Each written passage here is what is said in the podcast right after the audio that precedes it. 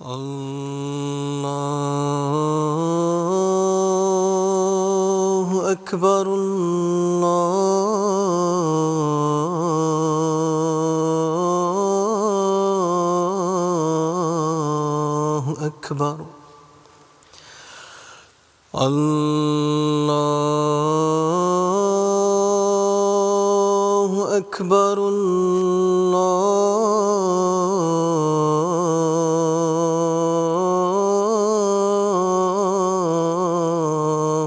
أكبر. أشهد أن لا إله إلا الله. أشهد أن لا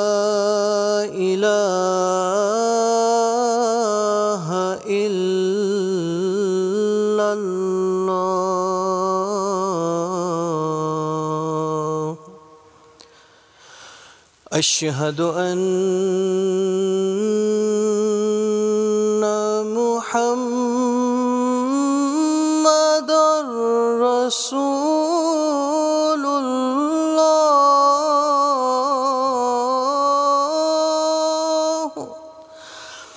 أشهد أن محمد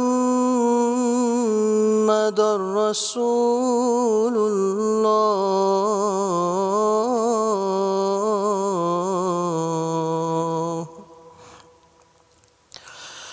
حي على الصلاة.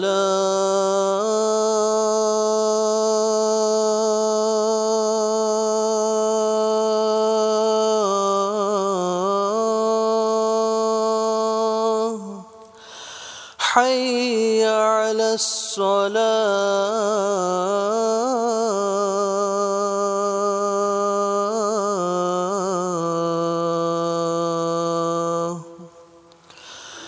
حي على الفلاح.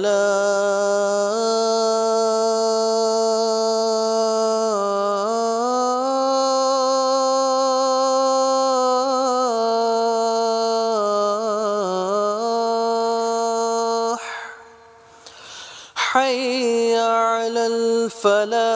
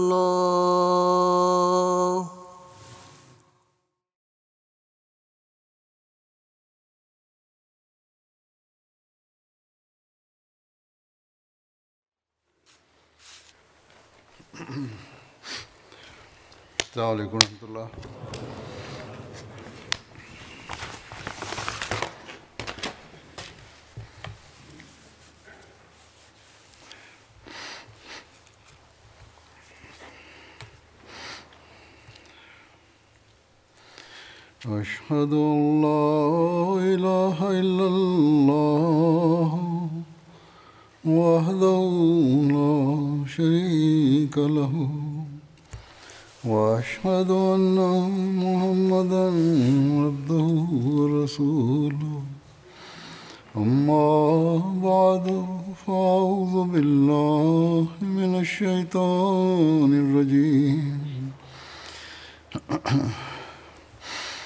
بسم الله الرحمن الرحيم.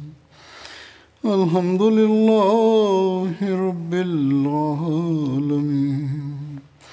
الرحمن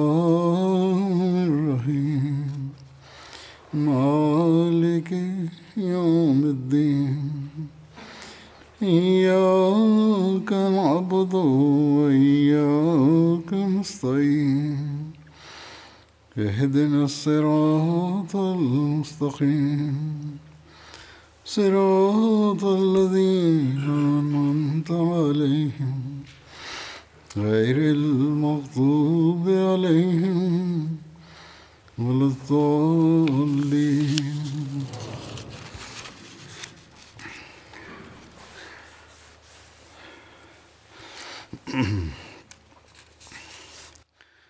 دعا سے متعلق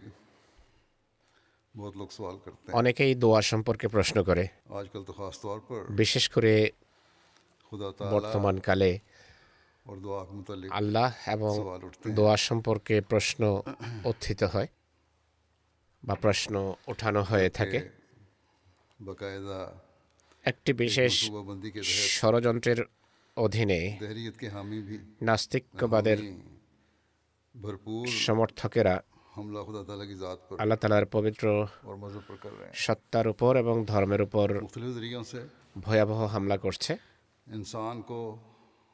বিভিন্নভাবে মানুষকে খোদা এবং ধর্ম থেকে দূরে নিয়ে যাওয়ার দূরে ঠেলে দেওয়ার অপচেষ্টা চলছে। শয়তান মানুষের প্রতি সহানুভূতির পোশাক পরে তাকে ধর্ম এবং খোদা থেকে দূরে নিয়ে যাওয়ার চেষ্টা করে চলেছে। এমন পরিস্থিতিতে কোনো কোনো ক্ষেত্রে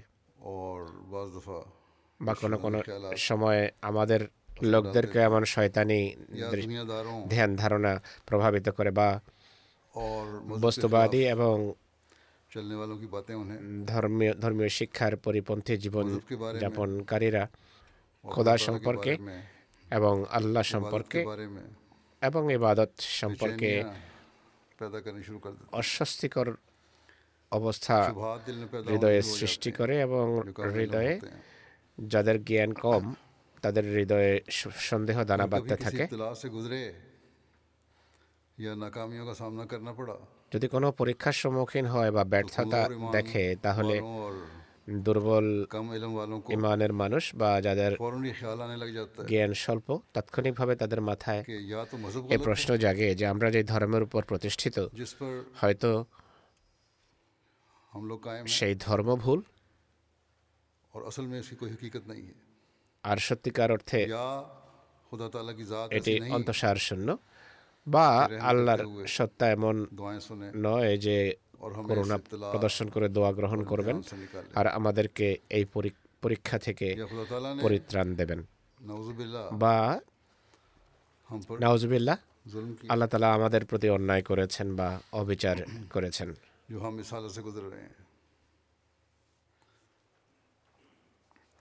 এই কারণে আমরা এই অবস্থার সম্মুখীন। দোয়া করা সত্ত্বেও আমাদের দুশ্চিন্তা দূরীভূত হচ্ছে না। এক কথায় এমন অনেক প্রশ্ন অনেক মাথায় জাগ্রত হয় বিশেষ করে তাদের মাথায় যাদের দৃষ্টি শুধু জাগতিক বিষয়ের উপর নিবদ্ধ থাকে। অনেকে আমাকে লিখেও পাঠায় বা নিজের অবস্থা বর্ণনা করে তারা এমন প্রশ্ন করে। বোঝা যায় যে তাদের হৃদয়ে খোদার পবিত্র সত্তায় সেই বিশ্বাস নেই যা থাকা উচিত এবং যে পরিবেশে তারা বসবাস করছে সেই পরিবেশে থাকা অবস্থায় সামান্যতম পরীক্ষাও যদি আসে সামান্য পরীক্ষায় ওপরে তাহলে নেতিবাচক চিন্তাধারা তাদের মাথায় দানা বাঁধে বা সন্দেহ মাথা চারা অথচ তাদের উচিত নিজেদের অবস্থাকে বিশ্লেষণ করা দেখা উচিত যে আমরা কতটা খোদার প্রাপ্য প্রদানের চেষ্টা করছি আমরা কতটা নিজেদের ইবাদতকে সুন্দরভাবে সাজিয়ে গুজিয়ে পালন করছি আমরা কতটা দোয়ার মান উন্নত করেছি বা উন্নত করার চেষ্টা করেছে।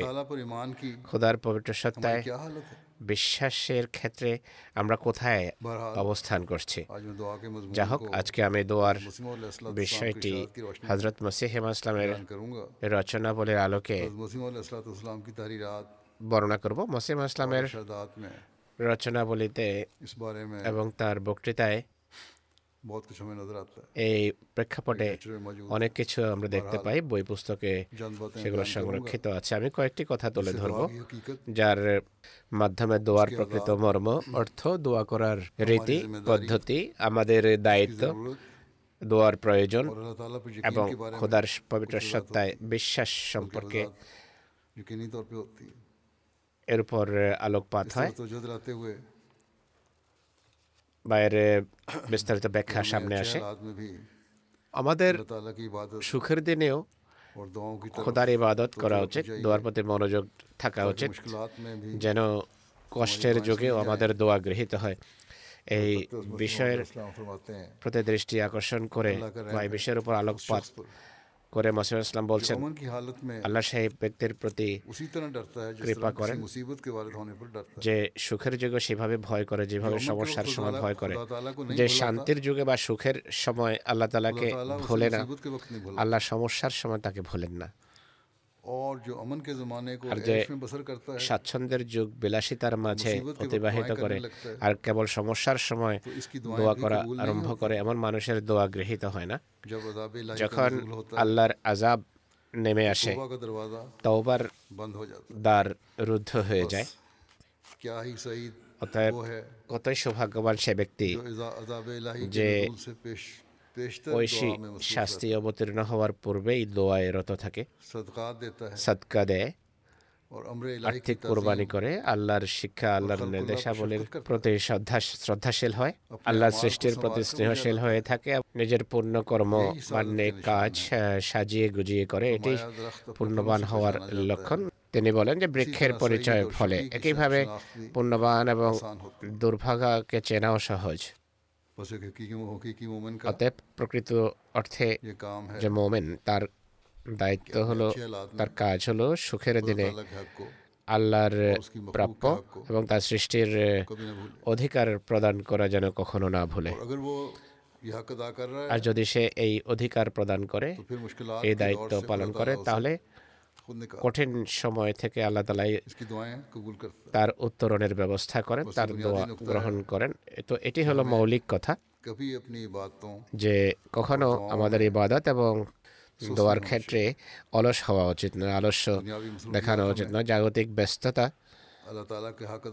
যেন খোদার প্রাপ্য প্রদান থেকে আমাদের বিরত রাখতে না পারে। পুনরায় তিনি এ ব্যাখ্যা দিচ্ছেন যে আল্লাহর কাছে চাওয়ার সময় অবস্থা মানুষের কেমন হওয়া উচিত? আর এর রীতি কি পদ্ধতি কি আর আল্লাহ সেই রীতি এবং সেই উপায় বা পদ্ধতি কীভাবে শিখিয়েছেন? হজরত মাসিম ইসলাম বলেন আল্লাহর কাছে চাওয়ার জন্য নিয়ম অনুসরণ করা আবশ্যক। বুদ্ধিমান মানুষ যখন বাদশার কাছে কোনো জিনিস যাচনা করে সবসময় সে নিয়ম দৃষ্টিতে রাখে এ কারণেই সুরা ফাতেহা কীভাবে যাচনা করতে হয় তা শিখিয়েছেন আর এই সুরায় শিখিয়েছেন যে আলহামদুলিল্লাহ রবিল আলমিন সমস্ত প্রশংসা আল্লাহ তালারই প্রাপ্য যিনি নিখিল বিশ্বের প্রভু সর্বপ্রথম মহান আল্লাহর প্রশংসা কীর্তন করো আর রহমান তিনি না চাইতেই অযাচিতে দান করেন আর রহিম মানুষের প্রকৃত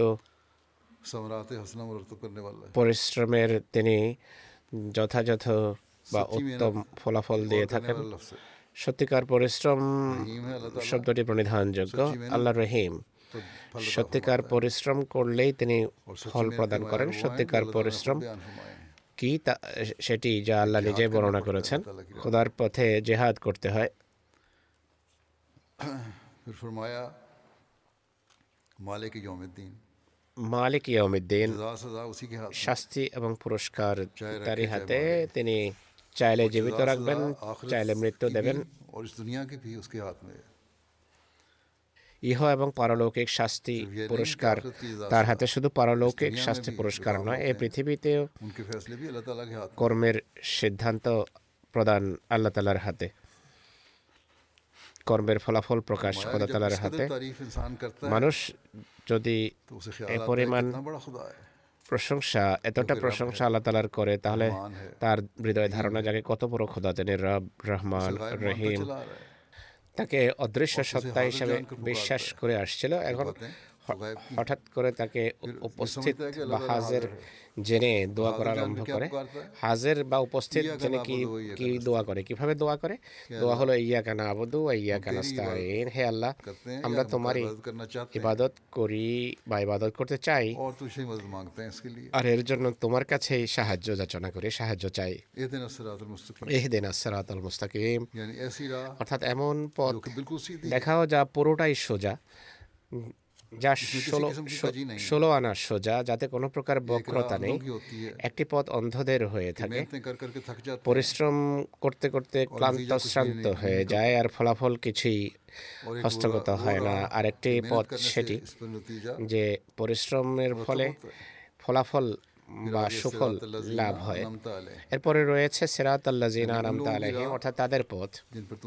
যাদের প্রতি তুমি পুরস্কার নাজাল করেছ আর এটি সেই সেরাতে মুস্তাকিম যে পথে চলার ফলে পুরস্কার লাভ হয় এরপরে রয়েছে গাইরুল মাকদুবে আলাইহিম অলাদ্দালিন তাদের পথে নয় যাদের যারা কোপগ্রস্ত হয়েছে অলাদ্দালিন এবং তাদের পথেও নয় যারা দূরে চলে গেছে যারা পথভ্রষ্ট হয়ে গেছে পথ হারিয়ে গেছে যাদের। এহদিনা সেরাত আল মুস্তাকিম বলতে ধর্ম সংক্রান্ত ও ইহজগৎ সংক্রান্ত সকল কাজকে বোঝায়। যেমন এক চিকিৎসক যখন কারও চিকিৎসা করে চিকিৎসার জন্য যা সেরাতে মুস্তাকিম তা যদি সে না জানে তাহলে চিকিৎসা করতে পারবে না। একইভাবে ওকালত পেশা অন্য সকল পেশা এবং জ্ঞানের সব শাখার জন্য একটা সেরাতে মুস্তাকিম রয়েছে। এটি যদি মানুষ জানতে পারে তাহলে সহজেই কাজ হয়ে যায়। তাই জাগতিক কাজকর্মের ক্ষেত্রে সেরাতে মোস্তাকিম সন্ধান করা উচিত আর এটি তখনই সম্ভব হবে যদি আল্লাহর সাথে সুসম্পর্ক থাকে। মসিহ মদ আসলাম যে বৈঠকে এটি বর্ণনা করছিলেন সেখানে এক ব্যক্তি ব্যক্তি এই আপত্তি করে যে নবীদের এই দোয়ার প্রয়োজন কি ছিল? এটি সাধারণ মানুষের দোয়া নবীদের এই দোয়া করার প্রয়োজন কি? মহানবী কেন এই দোয়া করতেন? নবীরা তো পূর্বেই পূর্ব থেকেই সেরাতে মোস্তাকিমে থাকেন সোজা পথে থাকেন। তাদের এই দোয়া দরকার কি? ইসলাম বলেন যে তারা এই দোয়া আধ্যাত্মিক পদমর্যাদার উন্নতির জন্য করেন। সেরাতে মোস্তাকিম দোয়া পরকালে মমেনরাও করবে যেভাবে আল্লাহর কোনো সীমা নেই তিনি অসীম একইভাবে আধ্যাত্মিকতার ক্ষেত্রে উন্নতিও অসীম উন্নতির কোনো উন্নতি সীমাবদ্ধ নয় উন্নতির গণ্ডি সীমাবদ্ধ নয়। এটি হলো দোয়া করার সেই রীতি বা নিয়ম যা সামনে রেখে দোয়া করা হলে মানুষ এমন এক আধ্যাত্মিক অবস্থার বা অভিজ্ঞতার মধ্য দিয়ে অতিবাহিত হয় যেখানে সে খোদার নৈকট্য কি সেই বিষয় সংক্রান্ত উপলব্ধি অর্জন করে আর নিজের চাওয়া পাওয়া উপস্থাপনের বিষয়টিও কীভাবে করতে হবে সে তা বোঝে। দোয়া এবং দোয়া করার রীতি এবং নিয়ম কি তা ব্যাখ্যা করে মাসা বলছেন যে দোয়া অনেক গুরুত্বপূর্ণ বিষয়। কিন্তু আক্ষেপের বিষয় হলো যারা দোয়া চায় তারাও দোয়া করানোর আদব কায়দা জানে না। আর এই যুগে তারাও এটি জানে না যে দোয়া কীভাবে গৃহীত হয় যারা দোয়া করে। সত্যিকার অর্থে দোয়ার প্রকৃত মর্ম এবং তত্ত্ব সম্পর্কে মানুষ এখন তত্ত্বের সাথে মানুষ এখন অপরিচিত। অনেকেই এমন আছে যা দোয়ার কথা সম্পূর্ণভাবে অস্বীকার করে। কিছু এমন আছে যারা অস্বীকার তো করে না কিন্তু তাদের অবস্থা এমন যে যেহেতু তাদের দোয়া দোয়ার আদব কায়দা সম্পর্কে অজ্ঞ হওয়ার কারণে গৃহীত হয় না। কেননা দোয়া যাকে বলা হয় সেই অর্থে তাদের দোয়া দোয়া নয় তাই তা গৃহীত হয় না। এই কারণে তাদের অবস্থা তাদের চেয়ে অধপতিত যারা দোয়ার বিষয়টিকে সম্পূর্ণভাবে অস্বীকার করে। তাদের ব্যবহারিক অবস্থা অন্যদেরকে নাস্তিকতার কাছে ঠেলে দেয়। দোয়ার জন্য সর্বপ্রথম যে বিষয়ের প্রয়োজন তা হল ক্লান্তি প্রকাশ না করে কখনো নিরাশ না হয় দোয়ার বিষয়ে।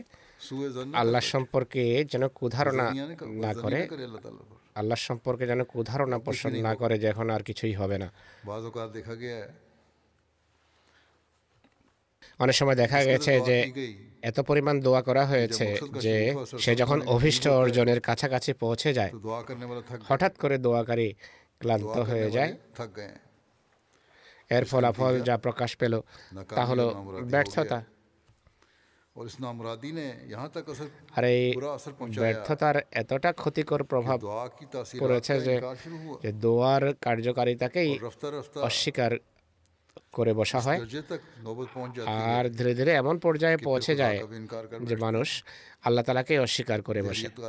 নাস্তিকতা আধিপত্য বিস্তার করে আর বলে বসে যে যদি খোদা থাকতেন আর তিনি যদি দোয়া গ্রহণকারী হতেন তাহলে দীর্ঘদিন যে দোয়া করা হয়েছে তা কেন গৃহীত হয়নি?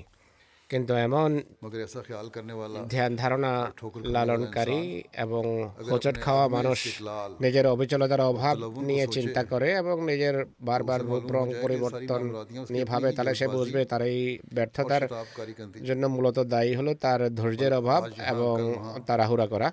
আজ এখানে, কাল সেখানে কোনো অবিচলতা নেই। প্রকৃতিগতভাবে তাড়াহুড়া করে অভ্যস্ত। সুতরাং এগুলো মানুষের নিজেরই ভ্রান্তি। যদি অবিচলতা থাকে, তারা তাড়াহুড়া না থাকে অধৈর্য না হয় ইমান দৃঢ় হয় তাহলে এমন অবস্থা সৃষ্টি হতে পারে না। দোয়া যদি গৃহীত না হয় তাহলে এটি সেই তাড়াহুড়ার ফলাফল যার মাঝে খোদার শক্তি সামর্থ্য সম্পর্কে ধারণা এবং ব্যর্থকারী নৈরাশ্য বৃদ্ধি পেয়েছে তাই কখনো ক্লান্ত হওয়া উচিত নয়। কখনো শ্রান্ত হওয়া উচিত নয় জাগতিক বিভিন্ন দৃষ্টান্তের পাশাপাশি দোয়াকারীর ধৈর্যের দৃষ্টান্ত এভাবে তুলে ধরছেন।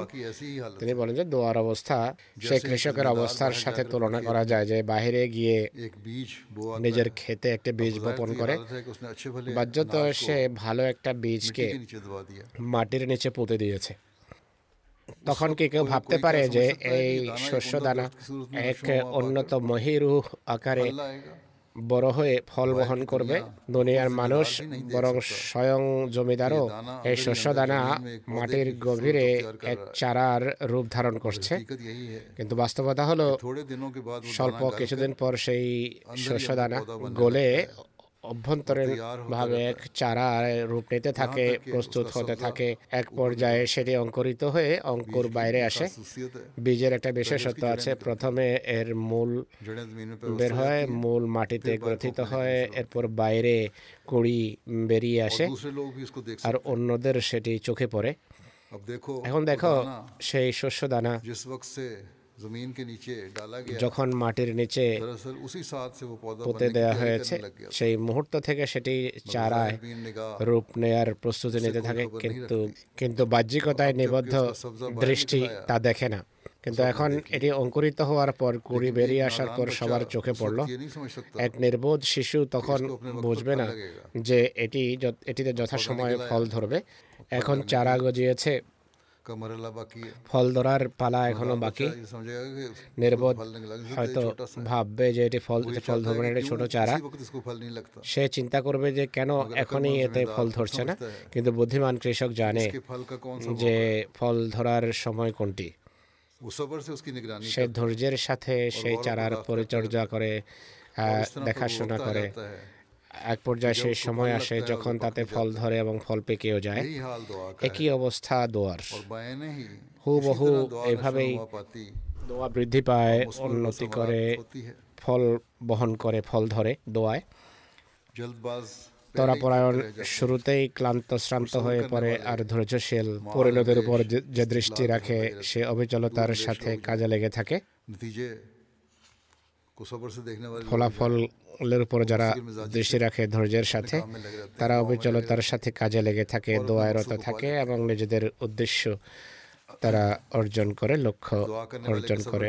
দোয়াকারীর ধৈর্যের মান কেমন হওয়া উচিত? তার উপর আলোকপাত করতে গিয়ে তিনি আরও বলেন যেটি সত্য কথা যে দোয়ার অনেক বড় বড় স্তর এবং পর্যায় রয়েছে যার সম্পর্কে অবহিত না হওয়ার কারণে দোয়াকারী নিজেই নিজের ব্যর্থতার জন্য দায়ী থাকে। তাদের এক তাড়াহুড়া লেগে থাকে ধৈর্য ধারণ করতে পারে না অথচ খোদার কাজ ক্রমশ ক্রমশ ক্রমান্বয়ে হয়ে থাকে। এটি কখনো হয় না যে আজকে বিয়ে করবে মানুষ আর পরের দিনেই তার ঘরে সন্তান জন্ম নেবে অথচ তিনি সর্বশক্তিমান। যা চান করতে পারেন কিন্তু তিনি যে কিন্তু তিনি যে আইন এবং নিয়ম নির্ধারণ করেছেন সেটি পূরণ হওয়া আবশ্যক উদ্ভিদের বড় হওয়ার মতো প্রথমে কিছুই বোঝা যায় না গাছপালা যেভাবে বড় হয় বৃদ্ধি পায় প্রথমে বোঝা যায় না মানুষ বা যে কোনো প্রাণীর জন্মের কথা হচ্ছে এখন মানুষের দৃষ্টান্ত দেওয়া হচ্ছে যে চার মাস পর্যন্ত নিশ্চিতভাবে কিছু বলা যায় না फिर कुछ हरकत महसूस होने এরপর लगती है কিছু নড়াচড়া অনুভূত पूरी হয় मियाद गुजरने पर পুরো সময় অতিবাহিত হওয়ার পর অনেক কষ্ট সহ্য করার পর সন্তান ভূমিষ্ঠ হয় डॉक्टर भी अब बारह हफ्ते के ডাক্তারও बाद स्कैन करके बताते हैं বারো সপ্তাহ পরেই স্ক্যান করে কিছু বলেন तो बच्चे का पैदा होना সকল আধুনিক बावजूद প্রযুক্তি सब modern হাতে technology থাকা সত্ত্বেও सही ডাক্তাররাও लगता है डॉक्टरों को और वही इस वक्त स्कैन करते हैं जब বারো সপ্তাহ অতিবাহিত হওয়ার পরেই কিছু জানতে পারেন স্ক্যান করেন। মুসলিম ইসলাম যখন এটি বলছিলেন তখন কোনো প্রযুক্তি ছিল না। কিন্তু প্রকৃতির একটা নিয়ম সম্পর্কে তিনি ব্যাখ্যা করেছেন। শিশুর জন্ম একই সাথে মায়ের জন্মেরও নামান্তর। এক শিশুর যখন জন্ম হয় এটি নয় যে খুব সহজেই শিশু ভূমিষ্ঠ হলো। মাও নতুনভাবে জন্ম নেয়। তিনি বলছেন পুরুষ সেই কষ্ট এবং সমস্যার হয়তো ধারণাও করতে পারবে না। যা অন্তঃসত্ত্বা অবস্থায় এক নারীকে সহ্য করতে হয় কিন্তু এটি সত্য কথা যে নারীরও একটা নতুন জীবন লাভ হয়ে থাকে। দেখো সন্তানের জন্য প্রথমে নিজেকে একটা মৃত্যু বরণ করতে হয়। তারপর সে সে সন্তানের সন্তান লাভের আনন্দ দেখে থাকে। একইভাবে দোয়াকারীর জন্য আবশ্যক হলো তরাপরায়ণতা এবং তাড়াহুড়া করা। ছেড়ে দিয়ে যেন সব কষ্ট সহ্য করে। কষ্ট সহ্য করা উচিত তার তাড়াহুড়া করা উচিত নয়। আর দোয়ায় লেগে থাকা উচিত। দোয়া গৃহীত হয়নি মর্মে সন্দেহ যেন কখনো সে পোষণ না করে। অবশেষে সময় এসে যায় দোয়ার ফলাফল প্রকাশ পাওয়ার সময় এসে যায় যেন তার আশা আকাঙ্ক্ষার সন্তান প্রসব হয়।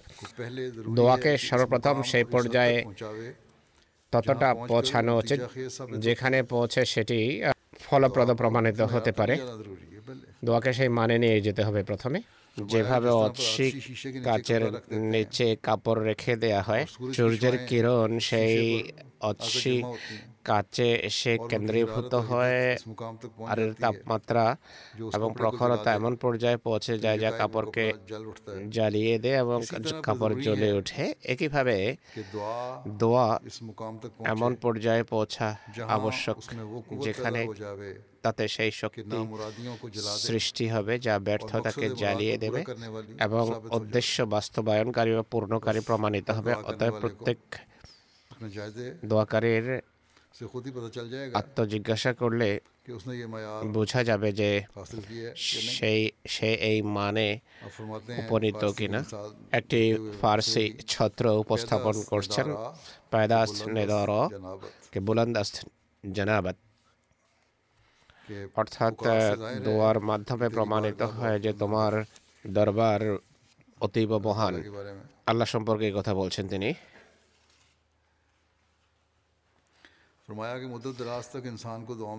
দীর্ঘকাল মানুষকে দোয়ায় লেগে থাকতে হয় অবশেষে খোদাতালা তা প্রকাশ করে দেন আমার ব্যক্তিগত অভিজ্ঞতাও রয়েছে আর অতীত পুণ্যবানদের অভিজ্ঞতাও এর সাক্ষ্য বহন করে যে কোনো বিষয়ে দীর্ঘকাল যদি খোদাতালার পক্ষ থেকে নিরবতা পরিলক্ষিত হয় তাহলে সাফল্যের আশা করা যায় আল্লাহ তালা দোয়ার বর্ধিত সুযোগ দিচ্ছেন তাই আশা করা যায় আল্লাহ সাফল্য দান করবেন।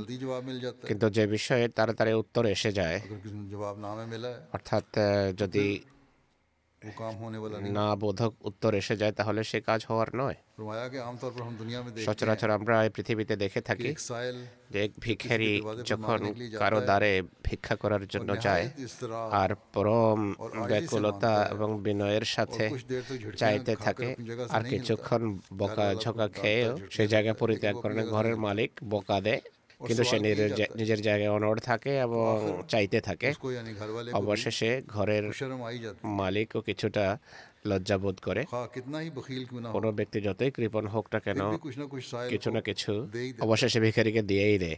তাই প্রশ্ন উঠে যে দোয়াকারীর কি এক সামান্য ভিখারির মতো অবিচলতা প্রদর্শন করা উচিত নয়।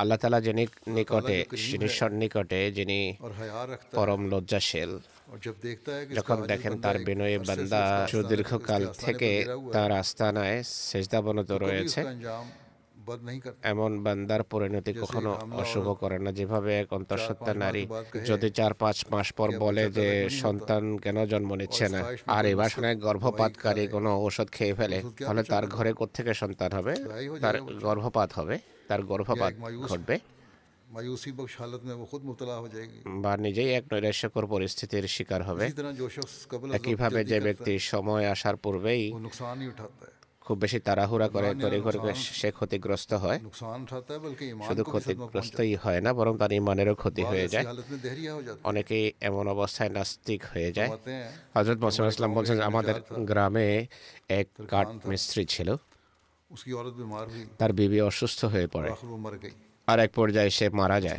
সে বলে যদি খোদা থাকতেন তাহলে আমি যে এত দোয়া করেছি সেগুলো অবশ্যই গৃহীত হতো। আর আমার স্ত্রী মারা যেত না। এভাবে সে নাস্তিক হয়ে যায়। হজরত মাসিহমা ইসলাম বলছেন যে যদি পণ্যবান নিজের নিষ্ঠা ও আন্তরিকতাকে কাজে লাগায় তাহলে তার ইমান বৃদ্ধি পায় আর সব কিছু হয়ে যায় তার অনুকূলে। পৃথিবীর ধন সম্পদ আল্লাহর সামনে কিছুই নয়। তিনি নেমেষে সব কিছু করতে পারেন। তোমরা কি দেখনি যে তিনি সেই জাতিকে বাদশাহ বানিয়ে দিয়েছেন যাকে কেউ জানতো না।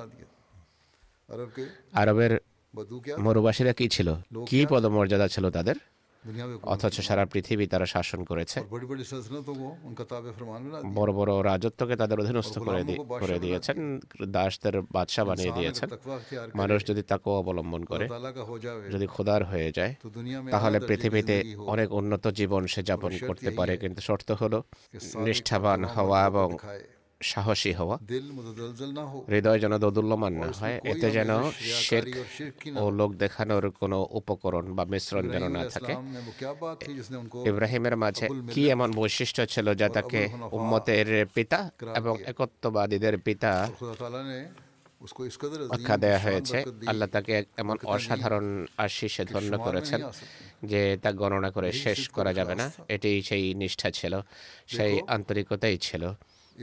দেখো ইব্রাহিম আলাহ ইসলাম দোয়া করেছিলেন যে তার সন্তানদের মধ্য থেকে আরবে যেন এক নবীর অভ্যুদয় ঘটে সেটি কি তখনই গৃহীত হয়েছে? ইব্রাহিমের তেরোধানের পর দীর্ঘকাল কেউ চিন্তাও করেনি যে এই দোয়ার কি ফলাফল প্রকাশ পেল। কিন্তু হজরত মোহাম্মদ সাল্লা ইসলামের আবির্ভাবের মাধ্যমে সেই দোয়া পূর্ণ হয়েছে আর কত মহিমার সাথে পূর্ণ হয়েছে।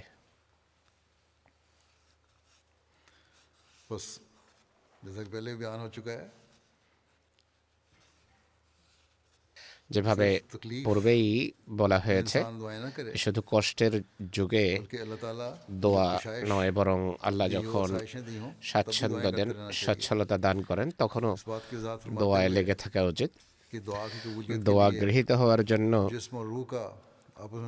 দেহ এবং আত্মার পরস্পর সম্পর্ক থাকা উচিত।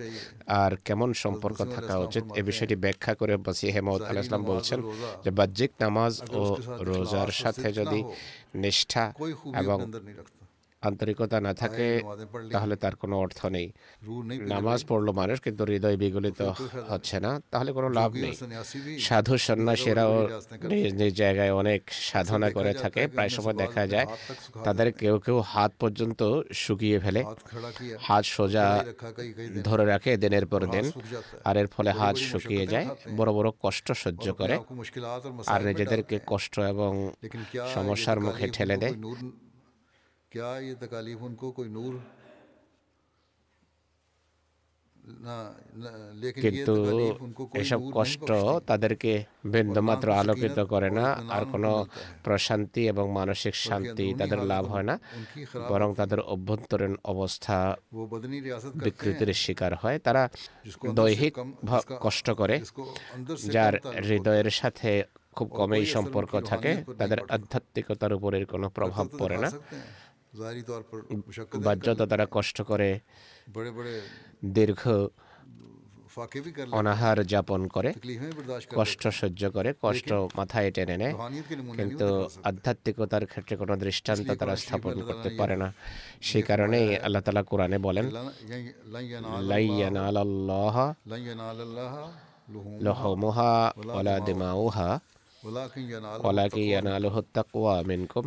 অর্থাৎ তোমাদের কোরবানের মাংস এবং রক্ত আল্লাহর কাছে পৌঁছে না বরং তোমাদের তাকুয়া তার কাছে পৌঁছে।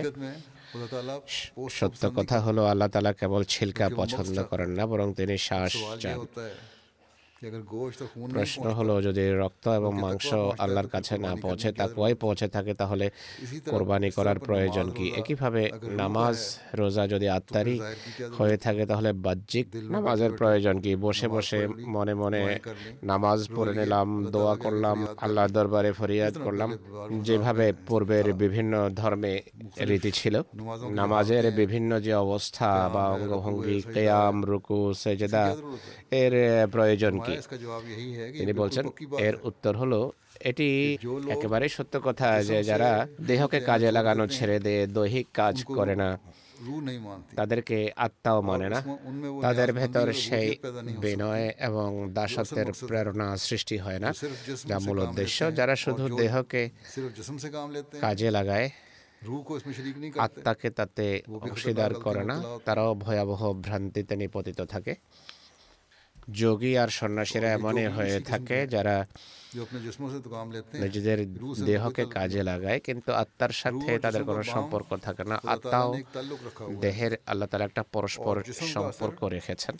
দেহের প্রভাব আত্মার উপর পরে যেমন এক ব্যক্তি যদি কৃত্রিমভাবে কাঁদে বা ক্রন্দন করে তার কান্না পাবেই অবশেষে। একইভাবে যে হাসতে চায় হাসার চেষ্টা করে অবশেষে সে তার হাসি পাবে।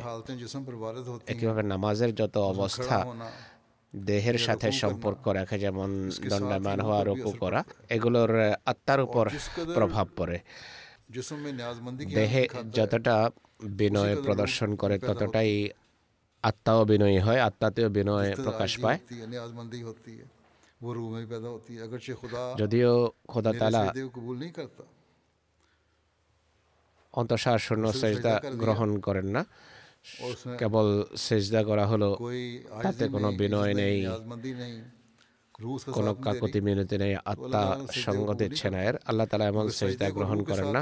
কিন্তু সেজদার আত্মার সাথে বা রুহের সাথে এক সম্পর্ক আছে তাই নামাজের শেষ স্থান হলো সেজদা। মানুষ যখন বিনয়ের পরম মার্গে পৌঁছে তখন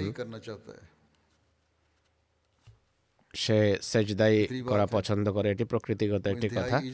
এটি পরম বিনয়ে সে প্রকাশ করতে চায় ঝুঁকে এবং সেজদায় চলে যায়। বিভিন্ন পশুর মাঝেও এই অবস্থাটি পরিলক্ষিত হয়। কুকুরও মালিকের প্রতি যখন ভালোবাসা প্রকাশ করে তার পায়ে এসে মাথা রেখে দেয়। নিজের ভালোবাসা সেজদার মাধ্যমে প্রকাশ করে এটা থেকে পরিষ্কার বোঝা যায়। দেহের আত্মার সাথে বিশেষ সম্পর্ক আছে। একইভাবে রোহের বিভিন্ন অবস্থার প্রভাব দেহে প্রকাশ পায়। রু বা আত্মা যদি দুঃখ ভারাক্রান্ত হয় দেহেও এর লক্ষণ বলে প্রকাশিত হয়। অশ্রু এবং বিমর্ষতা প্রকাশিত হয়। এক ধরনের বিমর্ষতা মানুষ অনুভব করে। আত্মায় যদি কোনো দুঃখ থাকে কোনো বেদনা থাকে দেহে ক্লান্তি প্রকাশ পায় বিমর্ষ ভাব মনমরা ভাব প্রকাশ পায় মানুষ অন্যরাও দেখে যে এর অবস্থা কেমনটি যেন হয়ে গেছে কোনো বৈঠকে বসতে মন চায় না বসে থাকলে মানুষ জিজ্ঞেস করে কি হয়েছে যদি আত্মা এবং দেহের পারস্পরিক সম্পর্ক না থাকে তাহলে এমনটি কেন হয় রক্ত সঞ্চালন করাও দেহের একটি কাজ কিন্তু এতে কোনো সন্দেহ নেই যে আত্মা দেহে রক্ত সঞ্চালনের জন্য একটা ইঞ্জিন হৃদয়ের মাধ্যমে দেহে রক্ত সঞ্চালিত হয়। কিন্তু হৃদয় একটি ইঞ্জিন হিসেবে কাজ করে। এর সংকোচন এবং সম্প্রসারণের মাধ্যমে সবকিছু হয় হৃদয়ে যে পাম্প করে তার ফলে সবকিছু হয়ে থাকে। বস্তুত দৈহিক এবং আধ্যাত্মিক সিস্টেম সমান্তরালে কাজ করে কখনো হৃদয়ে সম্প্রসারিত হয় কখনো সংকুচিত হয়। এটি দেহকে সচল রাখে দৈহিক সিস্টেমকে সচল রাখে রক্ত সঞ্চালিত হয়। দৈহিক এবং আধ্যাত্মিক ধারাও সমান্তরালে চলে। আত্মায় যখন বিনয় সৃষ্টি হয় দেহেও তা প্রকাশ পায়। আত্মায় যদি সত্যি বিনয় থাকে তাহলে দেহে তার লক্ষণাবলী স্বয়ংক্রিয়ভাবে প্রকাশ পায় একইভাবে দেহের উপর একটা যদি দেহের যদি কোনো প্রভাব পড়ে তাহলে আত্মাও তাতে প্রভাবিত হয়। তাই আল্লাহ দরবারে নামাজে যখন দণ্ডায়মান হও আবশ্যক হলো দৈহিকভাবে আল্লাহর জন্য ভালোবাসা এবং বিনয় প্রকাশ করো যদিও এটি এক ধরনের কপটতা মন চাচ্ছে না। দৈহিকভাবে বিনয় প্রকাশ করা করা উচিত করতে করতে হবে। কেননা ধীরে ধীরে এর প্রভাব স্থায়ী হয় অভ্যস্ত হয়ে যায় মানুষ। অবশ্যই দেহ এবং আত্মা উভয়টি একসাথে কাজ আরম্ভ করে। আর হৃদয়ে সত্যিই সেই বিনয় নম্রতা সৃষ্টি হওয়া আরম্ভ হয়ে যায়। এই অবস্থা যখন সৃষ্টি হওয়া আরম্ভ হয় তখন মানুষ নামাজে স্বাদ পায় আনন্দ পায় উপভোগ করে। নিজের স্বার্থ সিদ্ধির জন্য কেবল সে আল্লাহর কাছে যায় না বরং খোদার সাথে সম্পর্ক ও ভালোবাসার মাধ্যমে সে নামাজের দিকে মনোযোগ নিবদ্ধ করে। এই বিষয়টি আরও ব্যাখ্যা করে তিনি বলেন যে আমরা নামাজে স্বাদ পাই না। কিন্তু তারা জানে না যে স্বাদ আনন্দ মানুষের নিজের নিয়ন্ত্রণে নেই আর উপভোগ আনন্দের মানও ভিন্ন ভিন্ন হয়ে থাকে। হতে পারে যে এক ব্যক্তি চরম কষ্টে নিপতিত কিন্তু সে কষ্টকেও সে আনন্দ মনে করে সেটিও সে উপভোগ করে। তিনি যখন এটি বর্ণনা করছিলেন সেই যুগে ট্রান্সওয়ালে স্বাধীনতা যুদ্ধ হচ্ছিল। তিনি বলছেন ট্রান্সওয়ালে যারা যুদ্ধ করছে যদিও এতে অনেকে নিহত হয় নারীরা বিধবা হয় শিশুরা এতে মজা কিন্তু জাতিগত স্বার্থ এবং জাতীয় নিরাপত্তা তাদেরকে হাসি মুখে মৃত্যুর দিকে যেতে অনুপ্রাণিত করে। জাতির জন্য তারা ত্যাগ স্বীকার করছে। তাদের জাতিগত আত্মাভিমান জাতির নিরাপত্তার ভাবনা তাদেরকে সানন্দে মৃত্যুমুখে পতিত হতে অনুপ্রাণিত করে। এদিকে জাতি তাদের পরিশ্রমকে মূল্যায়ন করে কেননা তাদের জাতিগত স্বার্থ এক এবং অভিন্ন। একই উদ্দেশ্যে তারা কাজ করছে এক পক্ষ ত্যাগ স্বীকার করছে। দ্বিতীয় পক্ষ তাদেরকে উৎসাহিত এবং অনুপ্রাণিত করছে মূল্য দিচ্ছে মূল্যায়ন করছে। তাদের পরিশ্রমকে কেন মূল্যায়ন করা হয়? এই কারণে যে তারা দুঃখ বরণ করছে এই কারণে তাদেরকে মূল্যায়ন করা হয়। তাদের পরিশ্রম এবং তাদের যার প্রণায় কষ্টের কারণে তাদেরকে মূল্যায়ন করা হয়। অর্থাৎ স্বাধীনতা অর্জনের জন্য নিজেদেরকে তারা কষ্টের মুখে ঠেলে দিচ্ছে। বস্তু সমস্ত আনন্দ ও সুখ লাভ হয় দুঃখের পর। এ কারণে কোরআন শরীফে এই এই রীতির কথা উল্লেখ করা হয়েছে যে ইন্না মাল ওসরা ইউসরা যদি কোনো আরামের পূর্বে কষ্ট না থাকে সেই আরাম আরামই নয়। একইভাবে যারা বলে যে আমরা ইবাদতে আনন্দ বা স্বাদ পাই না তাদেরকে প্রথমে নিজেদের জায়গায় চিন্তা করা উচিত আত্মবিশ্লেষণ করা উচিত যে ইবাদতের জন্য তারা কতটা কষ্ট সহ্য করে যদি স্বাদ না পায়। তাহলে দেখা উচিত চিন্তা করা উচিত যে ইবাদত করার জন্য কোনো কষ্ট সহ্য করেছে কি মানুষ যত দুঃখ ও কষ্ট বরণ করবে সেটি পরিবর্তিত পরিস্থিতিতে আনন্দ বা স্বাদ হয়ে যায়। আমার কথার অর্থ এই নয় যে মানুষ অনট নিরর্থক কষ্টের মুখে নিজেদেরকে ঠেলে দেবে এবং সাধ্যাতিক কষ্ট মাথায় পেতে নেবে। বরং আমার কথার অর্থ হলো যথাসময়ে নামাজের পুরো অনুষঙ্গ এবং শর্ত সাপেক্ষে প্রস্তুতি নিয়ে যেন নামাজ পড়ে আর ঘুমেরও কোরবানি করে আর নিজের ব্যবসা বাণিজ্য ছেড়ে সময় মতো যেন নামাজ পড়ার চেষ্টা করে। খোদাভীতি যেন হৃদয়ে সৃষ্টি করে। কেউ কেউ এমনও আছে নিজেরা কোনো কষ্ট সহ্য করে না বা কষ্ট করার জন্য প্রস্তুত নয়। আর মনে করে অন্যদের দ্বারা দোয়া করিয়ে তাদের সমস্যার সমাধান হয়ে যাবে। কোনো কোনো সময় জিজ্ঞেস করলে জানা যায় যে তারা পাঁচ বেলার নামাজও রীতিমতো বা সময় মতো পড়ে না। একবার এক পুত্র পিতার জন্য হজরত মাসিহ হেমদ আলাহ ইসলামের কাছে দোয়ার অনুরোধ করে। সেই দোয়া ব্যক্তিগত কোনো স্বার্থে ছিল না। বরং ধর্মীয় উদ্দেশ্যে ছিল তখন হজরত মসিম ইসলাম বলেন মনোযোগ সহকারে তুমি দোয়া করো তুমি নিজে মনোযোগ সহকারে দোয়া করো যেভাবে পিতার দোয়া পুত্রের জন্য গৃহীত হয় আর পুত্রের দোয়াও পিতার অনুকূলে গৃহীত হয় মসিহেমদ আল ইসলাম সে ব্যক্তিকে বলছেন যে আপনিও যদি মনোযোগ সহকারে দোয়া করেন তাহলে আমাদের দোয়ার ইতিবাচক প্রভাব পড়বে। আপনি নিজে যদি দোয়া করেন তাহলে আমাদের দোয়া কাজ করবে নতুবা নয়। তাই যারা দোয়া করায় তারা শুধু অন্যদের দোয়ার উপর নির্ভর করবেন না বরং নিজেরাও মনোযোগ সহকারে দোয়া করুন। ইবাদত এবাদতে স্বাদ পাওয়া এবাদতকে উপভোগ করার রীতি সম্পর্কে মাসি ইসলাম আরও বলছেন স্মরণ রেখো যে মানুষ খোদার সন্তুষ্টির জন্য নিজের প্রিয়জনের যা খোদার দৃষ্টিতে ঘৃণ্য এবং আল্লাহর ইচ্ছার পরিপন্থী হয়ে থাকে এসব ছেড়ে দিয়ে যখন নিজেকে কষ্টের মুখে ঠেলে দেয় এমন কষ্ট যারা বরণ করে। তাদের দেহের প্রভাব আত্মার উপরও পড়ে। পূর্বে বলা হয়েছিল যে আল্লাহর জন্য কষ্ট সহ্য করা উচিত। কেমন কষ্টের কথা বলা হচ্ছে? অর্থাৎ যা ঘৃণ্য বিষয় যা আল্লাহর ইচ্ছার পরিপন্থী।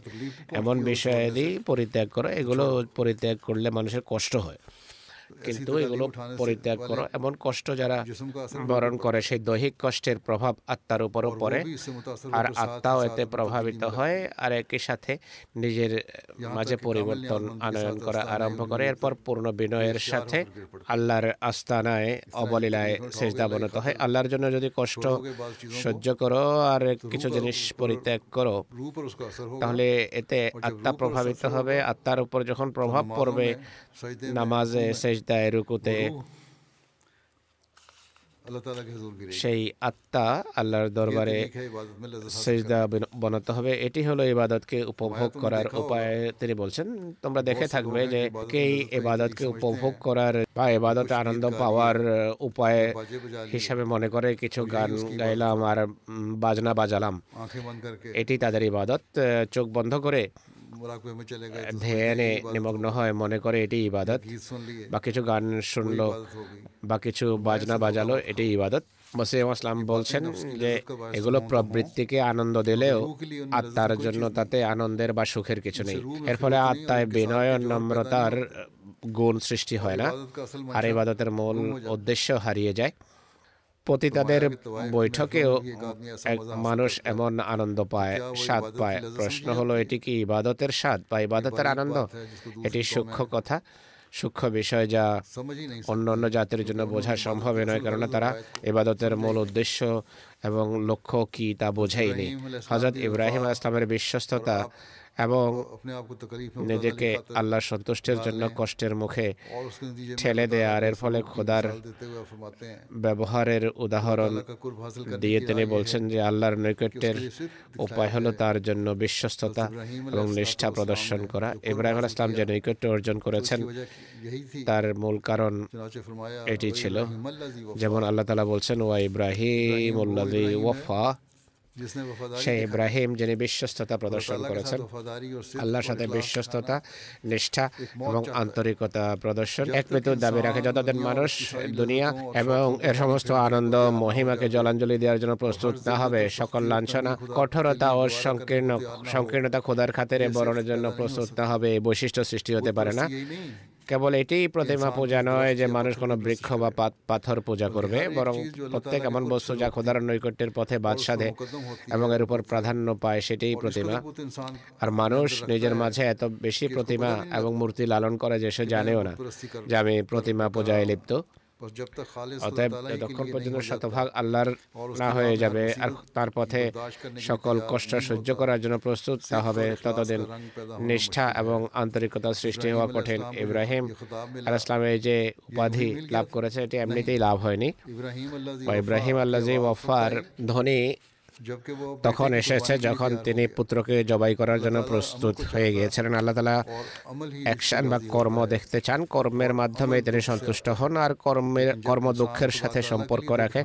কিন্তু মানুষ খোদার জন্য যদি দুঃখ বরণে প্রস্তুত হয়ে যায়, আল্লাহ তালা তাকে দুঃখের মুখে ঠেলে দেন না। দেখো ইব্রাহিম আল ইসলাম যখন খোদার নির্দেশ শিরোধার্য করার জন্য পুত্রকে জবাই করতে প্রস্তুত হয়ে জানার পুরো প্রস্তুতি নেন। আল্লাহ তালা তার পুত্রকে রক্ষা করেন। তিনি আগুনে নিক্ষিপ্ত হন কিন্তু আগুন তার উপর কোনো প্রভাব ফেলতে পারেনি। খোদার পথে কষ্ট সহ্য করার জন্য যদি প্রস্তুত হয়ে যায় আল্লাহ তালা কষ্ট থেকে রক্ষা করেন। দেহ আমাদের নিয়ন্ত্রণে আছে কিন্তু আত্মা নেই।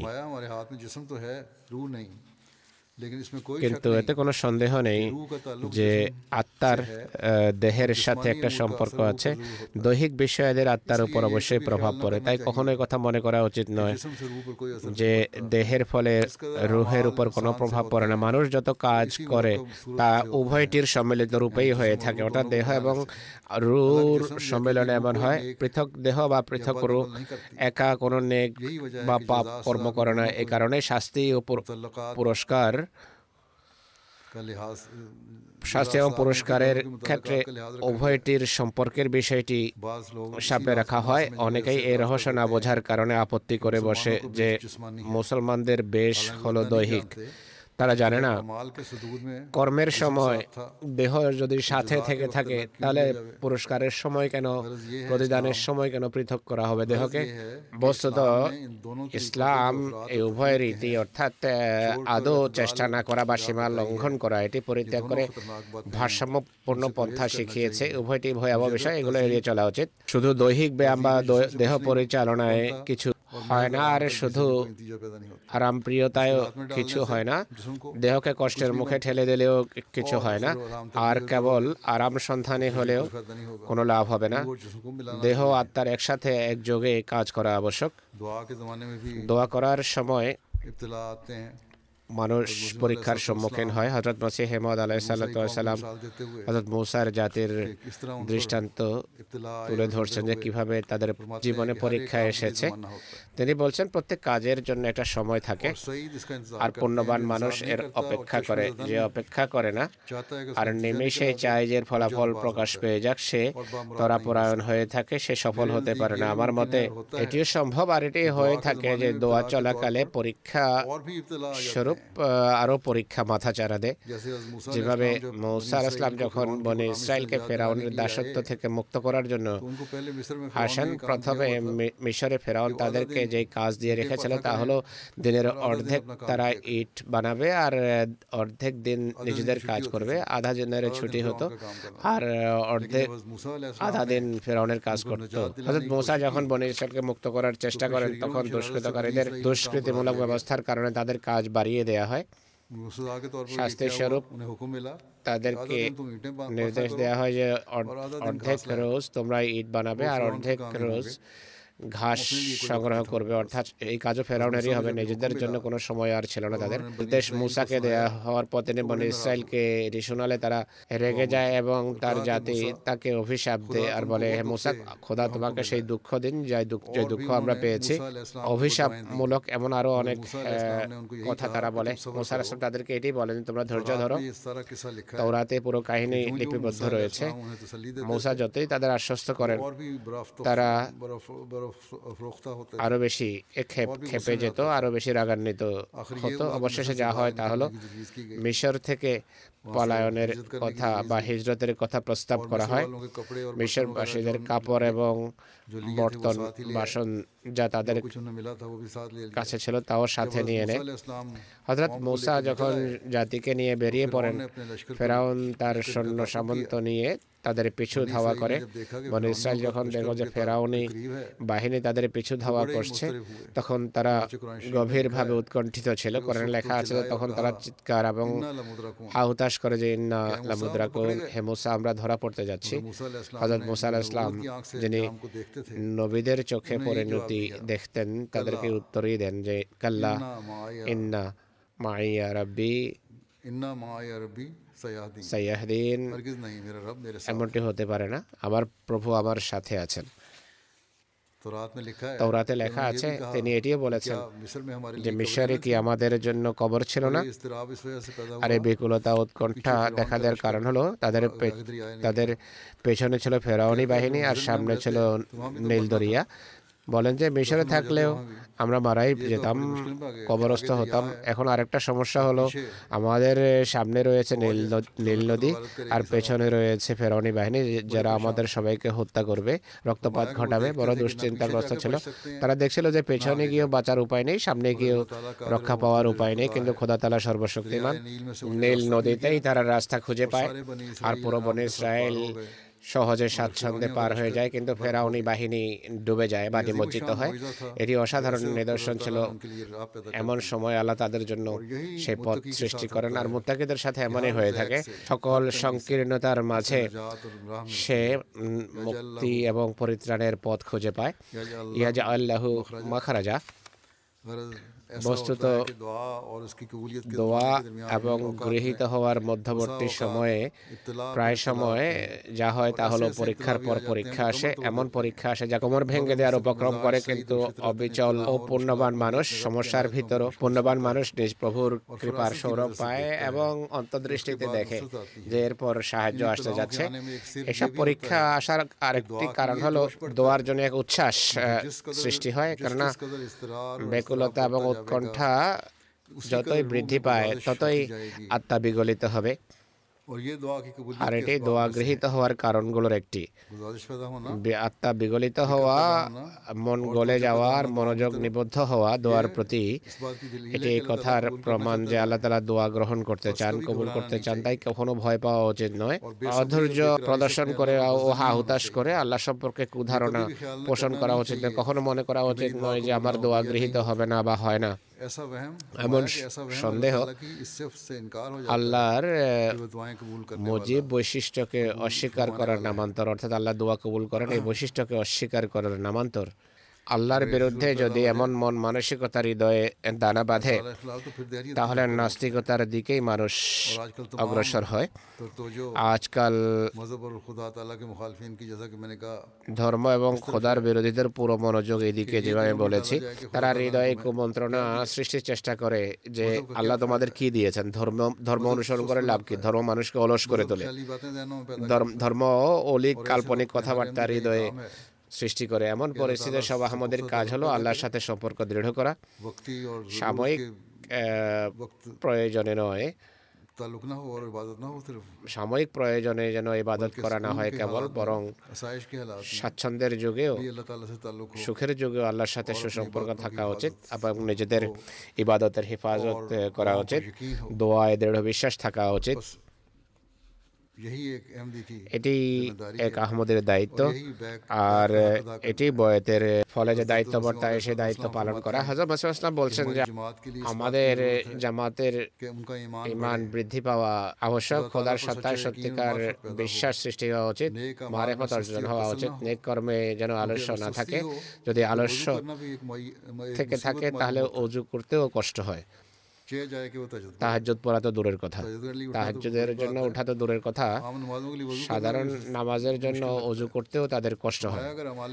যদি সৎকর্মের নেক কর্মের শক্তি সৃষ্টি না হয় আর পণ্য কর্মের প্রতিযোগিতার যদি প্রেরণা সৃষ্টি না হয় তোমাদের মাঝে তাহলে আমাদের সাথে সম্পর্ক রাখা অর্থহীন। অতএব আমাদেরকে গভীর সচেতনতা নিয়ে আল্লাহর সাথে সম্পর্ক দৃঢ় করার চেষ্টা করা উচিত। যদি সত্যিকার সম্পর্ক প্রতিষ্ঠিত হয় তাহলে দোয়া গৃহীত হওয়ার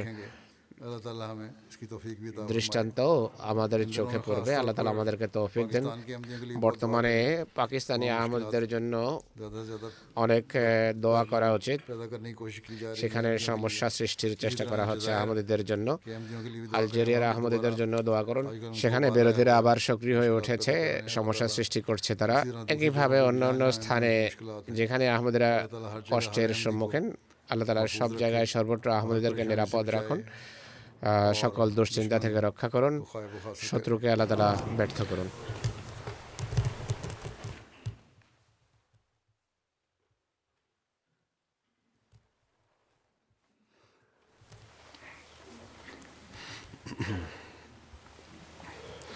الحمد لله الحمد لله نحمده ونستعينه ونستغفره ونؤمن به ونتوكل عليه. ونعوذ بالله من شرور أنفسنا ومن سيئات أعمالنا. من يهده الله فلا مضل له ومن يضلل فلا هادي له. ونشهد أن لا إله إلا الله ونشهد أن محمدا عبده ورسوله. عباد الله رحمكم الله إن الله يأمر بالعدل والإحسان وإيتاء ذي القربى. وينهى عن الفحشاء والمنكر والبغي يعظكم لعلكم تذكرون. اذكروا الله يذكركم وادعوه يستجب لكم ولذكر الله أكبر.